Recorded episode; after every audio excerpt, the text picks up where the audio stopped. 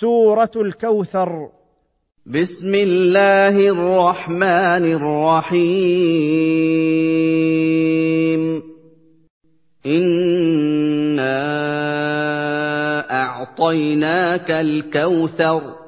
إنا أعطيناك أيها النبي الخير الكثير في الدنيا والآخرة.